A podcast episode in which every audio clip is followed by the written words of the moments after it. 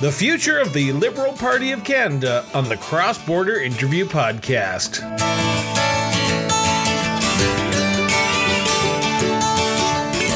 Good Friday morning here on the Cross-Border Interview Podcast. Uh, we are back in the studio and we are talking about the future of the political parties every Friday during the month of November. And the reason we're doing that is because Parliament is, is resuming on November twenty-second. So we want to talk about the future of the political parties and where they stand and where they're heading into this next Parliament. Uh, to do that, we are bringing on some past candidates, some past supporters, and today is no exception. Today, we have a returning guest to the show, not to the Cross-Border Interview Podcast, but to the show in general. Uh, Sabrina Grover was the candidate for Calgary Centre for the Liberal Party of Canada. Uh, thank you, Sabrina, for doing this. It's an honor and a pleasure once again. Thank you for having me. It's exciting to be back. I've watched the uh, the progress of the show over the last couple of months, and you've done some great, um, great work, great conversations, and looking forward to this one. Thank you. Um, first off, I guess we should get this out of the way. Uh, how are you feeling after the election?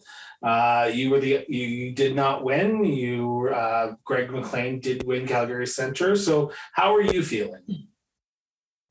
Um, you know, I think one of the things I've said uh, a lot um, in in many conversations is you can't be a Liberal in Calgary and be too heartbroken by your first loss in the city. Um, got to have a little bit more fortitude than that. And I think a bit more of an understanding of what Alberta and Calgary politics is and how you um, begin to change it. Uh, I feel great. Um, I'm really proud of the campaign that we ran, uh, proud of the people that we engaged across Calgary Centre, but really even more broadly. Um, I had messages of support from folks uh, who weren't in my riding, um, lots of people who said, you know, I wish I could vote for you. And uh, I think a couple of the things that really inspired me or that made me excited about the future of Calgary and, and what this could hold is that there were a lot of young women very excited about politics. And I think every year, every election, we see more of that. I think it's absolutely critical that we continue to foster it um, and that we create really positive environments for young women to experience politics, both as candidates and in the war room. Um, and I think that maybe contrasts with some of the uh, stories we've seen come out in the last couple of weeks. Um, and I that, you know, that was like supremely encouraging for me. And I'd love to help foster more of that across the city. And at the end of the day, you know, um, forty-six percent of people didn't vote Conservative in this riding. I think that's an important note. And I think it um, holds water to what uh, what happens next, not only with the party, um, but in this city. So you mentioned a few things there that I want to just pick up on a little bit here, but Um, you said your first campaign. I know we're just uh, almost a month and a half after the election, but are you going to stay involved in politics and potentially run again? Or are you just trying to relax after uh, almost a tough thirty days because you sort of hit the ground running and you were uh, going every day after that election call in August? Yeah, and then I kept running after uh, after the federal election ended, and I did the municipal election, which was a, a great joy. Um, I think once you're in politics, you kind of just, you're like, election, that's for me. That's for me to work on. Um, no, I'm absolutely going to stay involved uh, in Calgary Centre, and I would encourage, you know, any listeners um, of this podcast to come out and um, support Calgary Centre, come out and see what we're doing. Uh, we will be doing some interesting things going forward, and uh, absolutely will be involved in politics in the city. Um, you'll you'll see me again for sure. Awesome. So let's let's turn to the bigger picture now. Let's turn to the Liberal Party of Canada. Um, the government was the Liberal Party uh, prior to the election, and post-election, it is still the Liberal Party of Canada. From your perspective, and this is you talking from a Calgarian's perspective, how did the Liberal Party on a national level, we'll talk about provincial level go, coming in a few minutes, but on a national level, how did you think the Liberal Party performed? Um, you know, I think right after the election, there were a lot of people who said, you know, this house is no different than the last house. um, which is, you know, fundamentally true in, in many ways in terms of the actual seat count. I think there were some important seats that changed hands, um, and some important representation things that came up throughout uh, throughout the national level, including in Alberta, that is really critical um, to how the Liberal Party goes forward. I think uh, nationally, urban centers were really important to watch, and how the dynamic shifted towards the Liberals in many of those centers is critical. Um, so I think nationally, while, you know, seat count remains more or less the same to what it was in, in the forty-third Parliament, there were some important changes that uh, that took place. Um, I think performance is really interesting, you know, and keeping my, you know, my partisan hat on. Um, I think there was definitely an over, you know, maybe an underwhelming sense at the beginning of the campaign um, for the Liberals. And I think that that maybe contributed to uh, a lack of momentum coming out of the gate. And we didn't get that momentum until later down the road. Um, and I think that momentum came, and of course it resulted in a victory. Um, but from a national perspective, I think that was hard, and it, um, limited the success of some races that could have maybe otherwise kind of come out of the gate with a little bit more force, um, and, and been riding high on like a national wave. Whereas I think we were playing catch up in, in some of these ridings um, to build our own momentum. Did you notice a difference uh, from the start of the campaign to that, that mid moment during the, sort of the mid uh, part of the election, where the Liberals sort of sprung a little bit forward from the uh, O'Toole Conservatives? Did you notice that uh, at the doors when that happened, and you went, okay, I, I notice a bit of a change here. Maybe people are a little bit more receptive to the Liberal message now than they were at the beginning, as you said, because that motivation wasn't there? Well, I think the major turning point for one of the major turning points for the Liberals was really the um, the vaccine, the mandate, and the uh, you know the way that Justin Trudeau approached vaccination, which continues to be his approach today. Um, and I continue to be shocked by Erin O'Toole's uh, lack of approach. Um, I think that that made a huge difference specifically in Calgary, and specifically uh, in terms of door knocking, because the lack of support federally by the Conservatives for vaccines, and the lack of really outward statements that the vaccine is going to be the way that we solve this, mimicked what we saw in Alberta. And you had a massive fourth wave that was com- combined with the, the national campaign. Um, and I would, like, within no uncertain terms, like, that's the fault of Al- Alberta's provincial government, and people who were Um, people who were hearing that same message being echoed federally, uh, who are concerned already with our collapsing healthcare system, were not a fan of it. And so I think that the the comparison that we were able to draw between Erin O'Toole and Jason Kenney is, one, accurate, and um, two, really did change the perspective of a lot of minds of, of Calgarians. And I, I want to pick up on that, because I wasn't going to mention that, but you you went into it, so let's talk about it. The moment uh, Jason, uh, Jason Kenney came out and announced the vaccine requirement information, whatever he calls it, the passports, the vaccine passports, that they would be implemented, there was a massive shift that people were uh, pissed at Erin O'Toole, but it was Jason Kenney. Did that make a difference in your campaign, where people started saying, okay, the Conservatives federally are just provincial Conservatives at the end of the day? And the Liberals capitalized on that very quickly, because uh, Justin Trudeau, I don't think there was a campaign stop about vaccines where Jason Kenney's name didn't come out of his mouth. I wouldn't say it was like that moment. I would say it, would, it started like well before that, right? Okay. I mean, um, I think that that moment was, I mean, just as a Calgarian and as an Albertan, I found the rollout of that announcement to be extraordinarily confusing. I think the things that really changed were, or the things that we were able to propel on in, in our campaign, was really the um, initial removal of the, just the COVID protocols. Um, so I don't know if you remember, it's been a long history, so you may not, but um, uh, just the protocols around testing, I think, were very confusing, and, and where we were equating like restrictions and lockdown to actually just like what I would say is like basic COVID testing. Um, I think that that comparison was very confusing for people. And like we were able to draw that in towards what would a federal COVID response look like if the Conservatives were to win. And I think the general collapsing of Alberta's healthcare system, the overwhelming amount of cases and deaths on a day-to-day basis, and the lack of leadership or attention um, to really vaccines um, and just coming out strong um, was, was what we capitalized on.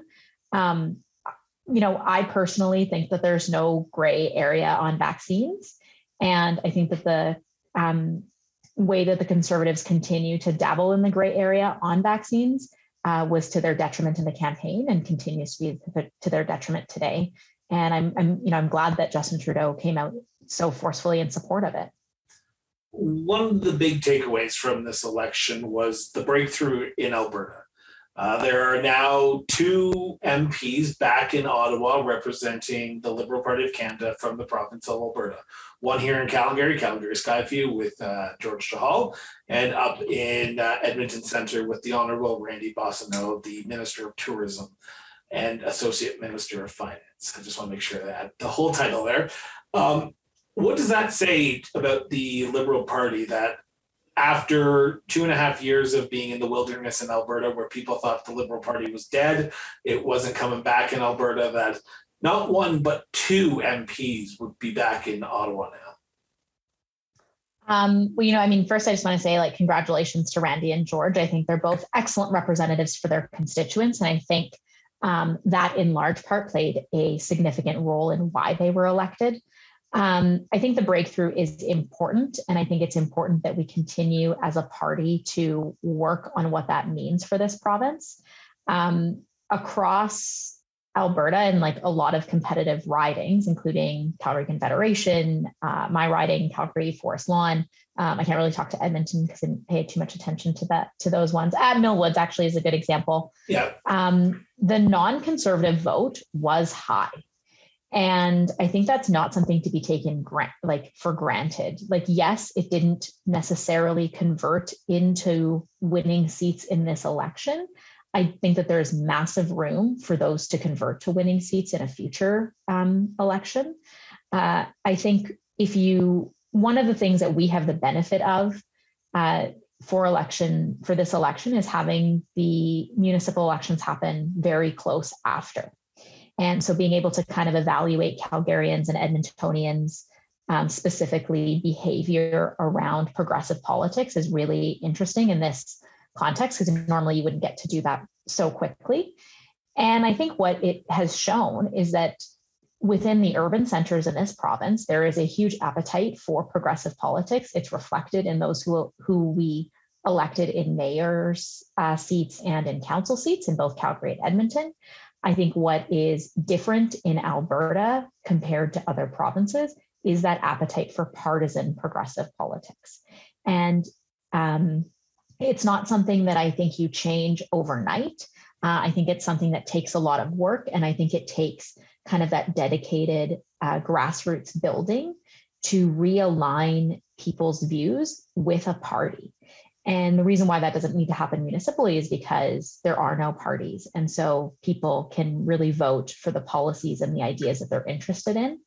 Um, and I think that uh, taking that into consideration and, and looking to whenever the next election might be is really important for the Liberal Party in terms of rebuilding beyond just Skyview and, and Centre. Um, and I think it's important for us to be able to hold on to Skyview and Centre as well. You know, I'm really, really glad that we had those victories. I think those are important. Um, I don't think that they were as strong of a victory as they could be. Um, and I look forward to hoping, you know, helping build that going forward. You, you've talked a few times about the urban vote. The Liberals lost seats in rural Canada this election, in Ontario, in Nova Scotia, even Newfoundland, in B C. Um, The Liberal Party is it, it has sort of become it's sort of an uh, urban versus rural divide now, with the Conservatives taking most of the rural votes and the Liberals taking most of the urban votes.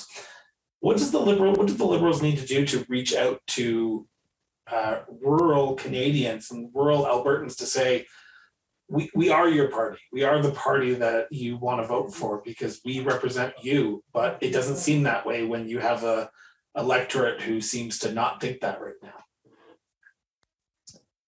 You know, that's a really tough question. And I don't know that it's just a question for partisan politics, but just a question about where Canada is going in general. Um, I think the urban-rural divide was reflected in the election, but was exacerbated by COVID nineteen. Um, and I think that the things that we are not rectifying in the way we're doing politics is the economic fears um, in rural parts of this country that maybe aren't being addressed by the way that we're presenting political ideas. And I think in Canada, it's not quite so bad as, as you know, what you saw in the United States and the Rust Belt and how that has unfolded. Um, I think that what we need to do is talk about, you know, one of the things I said in, in the campaign is, um, you know, Calgary needs more Canada and Canada needs more Calgary. I think that's true of rural Canada as well. I think rural Canada needs more of that um, messaging and the policies that say that this is an integrated approach to our country and that um, economics are not just urban economics, but they are integrated across our rural um, constituencies. And, you know, in Alberta, I think one of the big things that we don't talk about really enough uh, as a province um, or as a country is the innovation that's happening in rural Canada and rural Alberta. And, uh, you know, we are home to one of the most, um, sorry, one of the brightest, uh, you know, academic institutions in um, farming and agriculture in Olds, Olds College. And we're not talking, we're talking about that as though it's like separate from the rest of our economics in Canada and in Calgary. And it's not. Um, we should have graduates who are going to Olds and coming back to Calgary and who are then facilitating work in rural parts of this province. I think that's really, really important. Um, you know, I can't speak to examples in Nova Scotia or in, yeah. in Ontario, but I think that those are very similar. Um, and I think that that's the attitude that we need to change. And I think it's, you know, frankly, I think urban Canadians probably need a, an attitude um you know, awareness on that as well as how are we talking about these parts of our country that are actually contributing significantly to our economy, um, but that we're not really recognizing in that way. Okay. We are uh, two and a half weeks. So November twenty-second is when Parliament is uh, set to resume. Uh, we are recording this in the first week of uh, the second week of November, but Parliament is returning first week of November. Oh my God, I can't even, the second week of November. Parliament is resuming on the twenty-second of uh, November. Um, that's going to start with a speech from the throne. That's going to start with um, tables of motions. And then we're going to be heading into the budget in the new year, hopefully. From a candidate's perspective, from uh, what would you like to see Uh, in the speech from the throne? Let's start off with that right away. What are some of the priorities that you would like to see tackle? And hopefully George Chahal, the member for Calgary Skyview, is addressing those when getting approached by someone who's writing that speech from the throne. You know, I think one of the uh, most important things that I'd like to see is the continued focus on um, childcare and a gender responsive uh, recovery across this country. I think that we focused significantly on it in the lead up to the campaign and during the campaign. And I, you know, felt a little bit like it maybe has been lost in messaging over the last couple of weeks. Um, it is critical that we address childcare and that we address women's participation in the economy.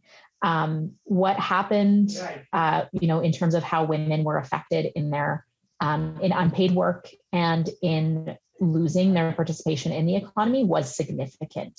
And if we don't address it now, I think, especially with childcare policies that are actually implemented, um, I think you'll continue to see that be devastating to, to gender equality in this country. And, you know, I, for one, am not interested in seeing that happen. Um, and I think the biggest thing I would say is it's not a women's issue or a social issue. It's an economic issue for, for Canada continuing to um, recover from COVID nineteen. You, you, you just said, things. sorry, I just want to pick up on that for a second, because you've just opened up like a big can of worms that I want to add, talk about for a second. Childcare, daycare is a provincial issue as well. They need the provinces to sign on. There's currently two that are withholding, one being yeah. Alberta, one being Ontario. Um, how how does Justin Trudeau have to approach uh, Jason Kenney now? Because Justin Trudeau has a big challenge of trying to sign that deal with Alberta. How does he do it? I think that the mandate that the The fact that the, this government won, um, the fact that the Liberals are in power, and the fact that this there's money on the table. Um, you know, this province has already rejected money or not spent it uh, when it's come. I don't think Albertans will stand for that. And I think he, uh, just, if I was Justin Trudeau, I speak directly to Albertans at this point. Um, and I make the case uh, to to Albertans. And I, I, you know, I leverage that public opinion to continue to put pressure on the province. Um, and I think Albertans were already there prior to the pandemic or prior to the election. Um, and I think if we resurge with that message, it, it comes back. Um, there's there is no economic recovery, I think, without childcare. And I think women are continuing to feel that burden. And I'd say we just speak directly to those to those voters.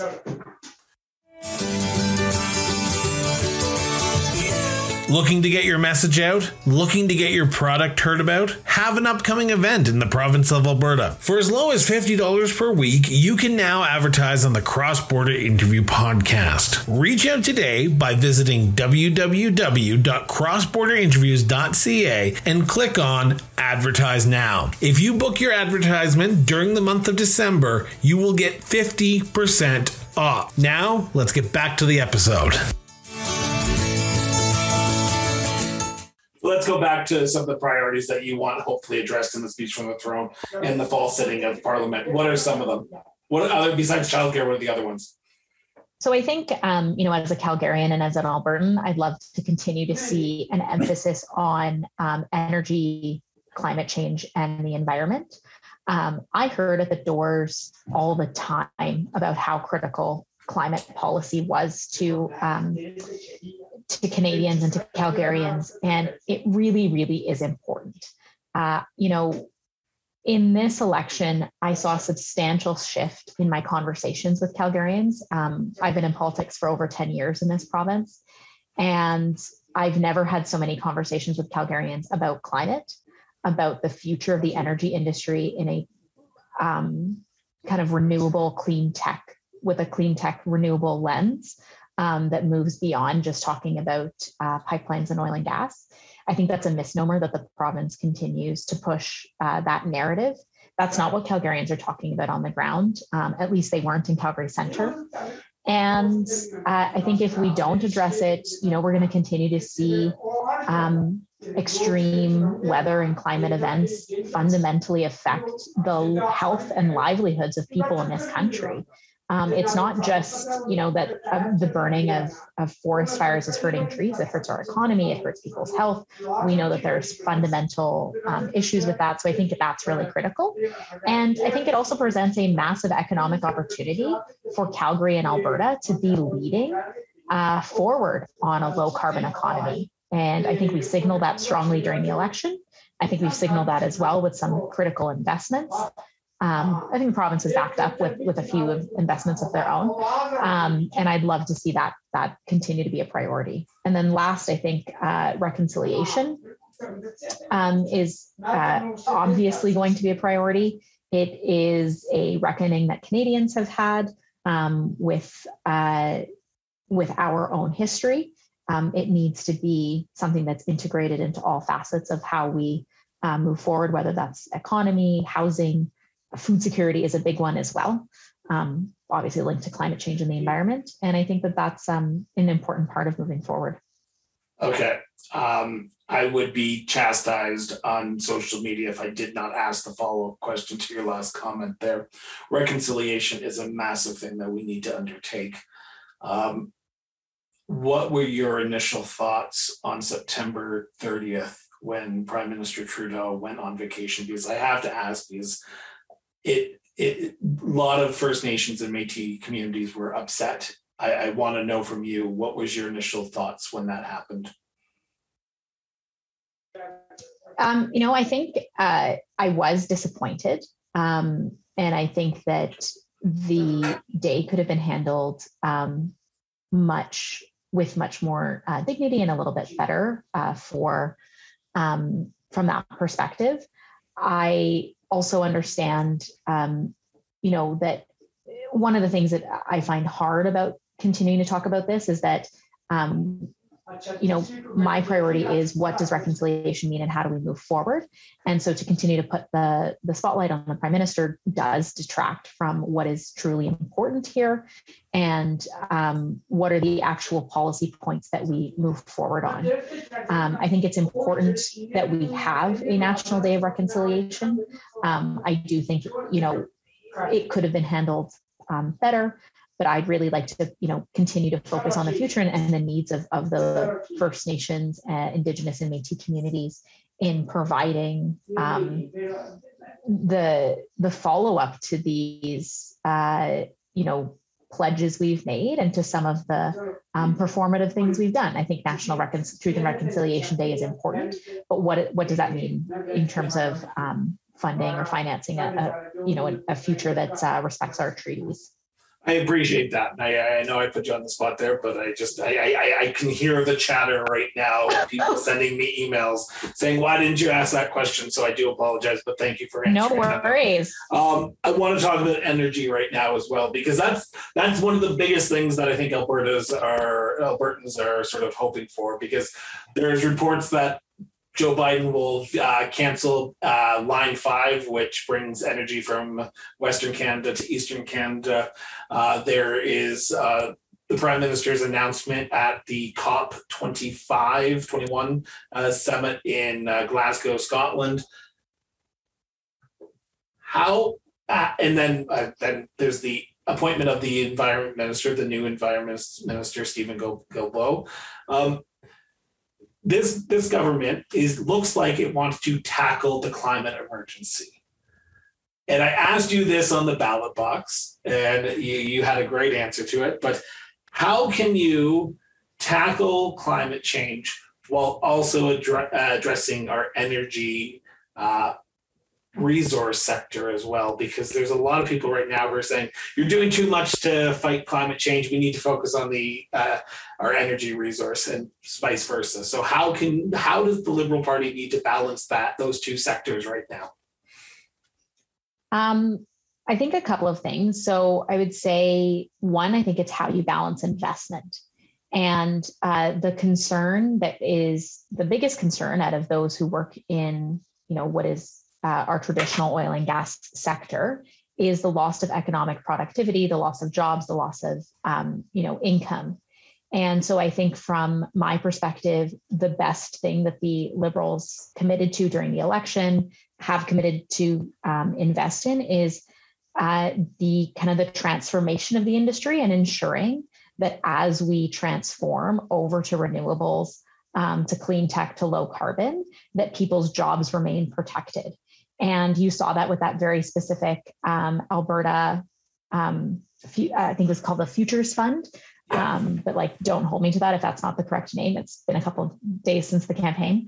Um, but, you know, that is the most, that is the best way to address those fears and allay the concerns moving forward is, will somebody continue to have a job? Will somebody, if they don't have an exact job that matches their just their skills description, have an opportunity to upgrade their skills? And um, what is the economic impact of trans- transforming this industry? Um, I think the Liberals have done that very well. I think that, um, you know, this is not part of the fund, but I spoke to many people who uh, throughout the campaign used the opportunity uh, presented to them with S E R B to um, do skills upgrading, to transform their own careers and move from uh, oil and gas into something that's more based around low carbon. Um, I've seen and spoken to so many entrepreneurs who have come out of oil and gas and who have started uh, companies in renewables and clean tech, but also in a variety of other sectors, um, including things like food security, um, agri innovation, um, fintech.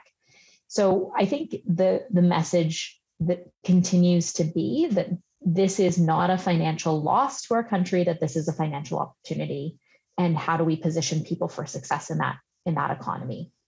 Um, I think the other thing I'd say is we look to industry themselves. Um, you've got the um, oil sands pathways, we've got the commitments to net zero. We have some excellent leaders in um, energy and the low carbon economy who currently um, sit within our biggest ener- um, oil and gas companies here. Uh, they're on, you know, they're leading the way. And uh, I think that the government um, supports their, their leadership in that. Let's look to the future again. Uh, we're talking about return to Parliament and what you want to see, but let's let's let's talk about the future. Um, I think anyone who is anyone will agree with this statement. The last Parliament, the forty-third Parliament, was a complete cluster. Um, things weren't happening, and that's why the Prime Minister said he wanted to, well, he didn't say this, but he said that he wanted the people of Canada to have a voice in the direction of the uh, the future of Canada post uh, COVID nineteen. We are back in the same position. We are Liberals winning a, a minority, Conservatives second place, and a Bloc, N D P, Green. Do you think the parties got it? Do you think the parties got what the Canadian public sent the message of, we want you to go back, we want you to act like adults and work together for the future of Canada. Stop playing political games and work to the, towards a common good, because nothing has nothing can be passed without the Liberals working with one party or another. Do you think all the parties, and I'm not just saying the Liberal Party here, but all parties got that message? Um. This is my my very partisan hat, but uh, I would say I, I thought they did, but then the Conservatives um, may not be coming back to the House, I hear, with their vaccination status. So we'll kind of see how that uh, that plays out. Um, I would be interested in in having uh, the M Ps back to back to work in the House as well. Um, I think that they they have got it. I think that, you know, obviously the the major difference between the last Parliament and this one is that um, hopefully we are not in the middle of a, at the start and middle of a global health crisis, but rather at the end of a global health crisis. Um, and I think that one of the things that you will see reflected in how this Parliament is organized, both in terms of committees, committee work, and uh, the works of the, the mandate letters and how ministers undertake their portfolios, will be very much implementation based. Um, so we saw pretty large commitments and financial buckets come out of the fall economic statement in November twenty twenty. We saw uh, additional commitments made in budget twenty twenty-one. Um, there's a lot of money that's been allocated but hasn't been spent. Um, and I think, you know, there were important signals in cabinet that reflect that. So you've got a new Minister of Housing, um, a very specific and dedicated portfolio uh, to not only spend out um, what is in the Rapid Housing Initiative, but likely to also make future investments. Um, you've got six uh, different economic development portfolios, and we can debate whether or not that was a good idea or a bad idea, but nonetheless, it's happened. And so we know that um, regional economic development will be a priority. That's, again, very implementation focused. Um, and so I think when you combine those kinds of things and the fact that we are, you know, in Canada, at least looking towards the end of the pandemic, globally, we are nowhere near the end of the pandemic. We have a massive um, lack of vaccine equity that we need to resolve. But from an economic perspective, do I think that we're hopefully on track to kind of resume some of that implementation? Yes. Do I think the Liberals have what it takes to do that? Yes. And I think that this is a cabinet that will um, succeed at that as well. Just a quick question before we start a wrap up here, uh, Sabrina. Let's go back to that, uh, the cabinet announcements. Um, I was shocked at some of them. I was surprised by a few other ones. What was your initial reaction when you saw the cabinet picks come out on Tuesday, October twenty-sixth? Let's see if I can remember to do math here. um, you know, I think I was initially a little bit surprised about the size of cabinet. Um, normally you see cabinet expand as uh, a mandate goes on. So to come out with a larger cabinet at the start is really interesting. Um, I think it somewhat reflects the amount of work that needs to be done um, that wasn't done in twenty twenty and twenty twenty-one. Um, so I think that's important. Uh, The thing that I am most encouraged and excited by is that women hold some of the most important portfolios in this country, uh, defense, foreign affairs, finance. Um, that is massive. Um, and I think that is a huge shift in the way we'll see politics being done in Canada. Um, so more than gender parity, I think, is what are the portfolios that women hold? Um, that is more important to, to me. And, um, you know, I, I think that there's there's some gaps in the West, um, particularly in the prairie provinces. Uh, so how, um, you know, um, Jim Carr's move out of cabinet is um, filled by by Randy, I think, is important, and um, and with Dan Vandal as well in, in a position, is will be important to see how the um, prairies are kind of reflected. Uh, you know, I think it's important that Randy was here today, and I think the um, the announcement with uh, with Amazon, I think he's already obviously made great progress in this province. But um, I think that those were kind of my biggest reflections. Thank you for that. Now let's talk about the million dollar question in the room. Media media punditry at its best. Media punditry at its best. Uh, uh, literally, I think the moment the election was called, the media started speculating, would this be Justin Trudeau's last election? Would he go on to fight another one? Would he uh, go away after this election? Um, he has come out and said, actually at the swearing in, that, yep, he is planning on sticking around and fighting the forty-fifth general election against whatever the Conservatives put up, if it's Erin O'Toole or if they go to a leadership race, who knows?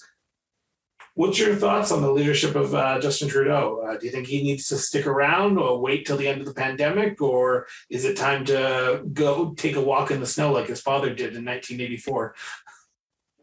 Um, you know, I think it'll really depend on whether or not the Prime Minister feels he's fulfilled um, his mandate when he, you know, was first elected as Prime Minister, not just uh, not just in this this most recent election, but having been elected since twenty fifteen. Um, does he feel feel like the things he's accomplished are the pieces that he wanted to accomplish for for his time as Prime Minister of this country? Um, I think it'll also depend largely on who are the stars in this cabinet and, and in this government.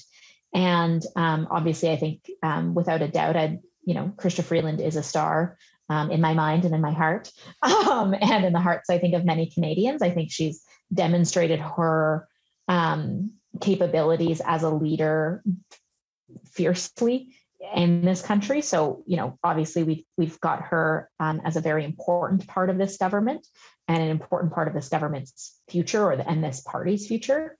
Um, there's also, you know, as I mentioned, some really, really important people who've been put into leadership positions in cabinet with very big portfolios and big challenges um, ahead of them. Uh, how those people shine uh, will be, and address those challenges, will be important to what the leadership of this party looks like.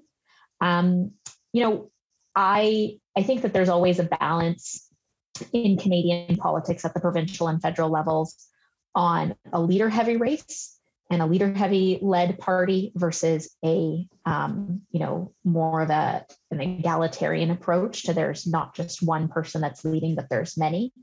Uh, in the last little while, we've had a lot of um, provincial and federal politics be leader heavy. Uh, I think that there's maybe a time where that's starting to, to fade. And we're going to look at more of an egalitarian kind of like there's many leaders, not just one. Obviously, at the end of the day, there's going to have to be a leader to the Liberal Party, whether or not it's Justin Trudeau or someone else. Um, but I think we're starting to rely on sh- the shining stars of many other people is something not just for the Liberals, but also for some other provinces. Jason Kenney um, might want to look at that as well. So.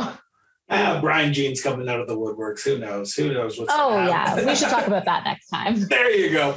Um, Sabrina, I want to thank you so much for doing this. This has been a pleasure. And uh, the future looks uh, red right now for the uh, country of Canada, being a Liberal Party government.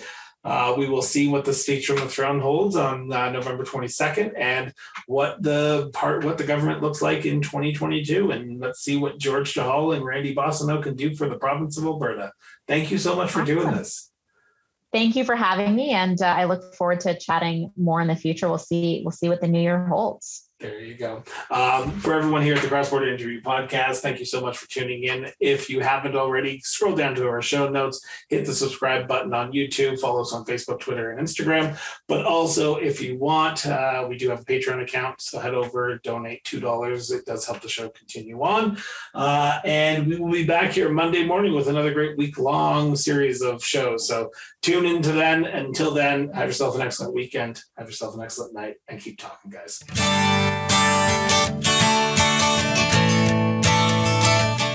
The Cross-Border Interview Podcast is produced and edited by Miranda Brown and Associates Incorporated.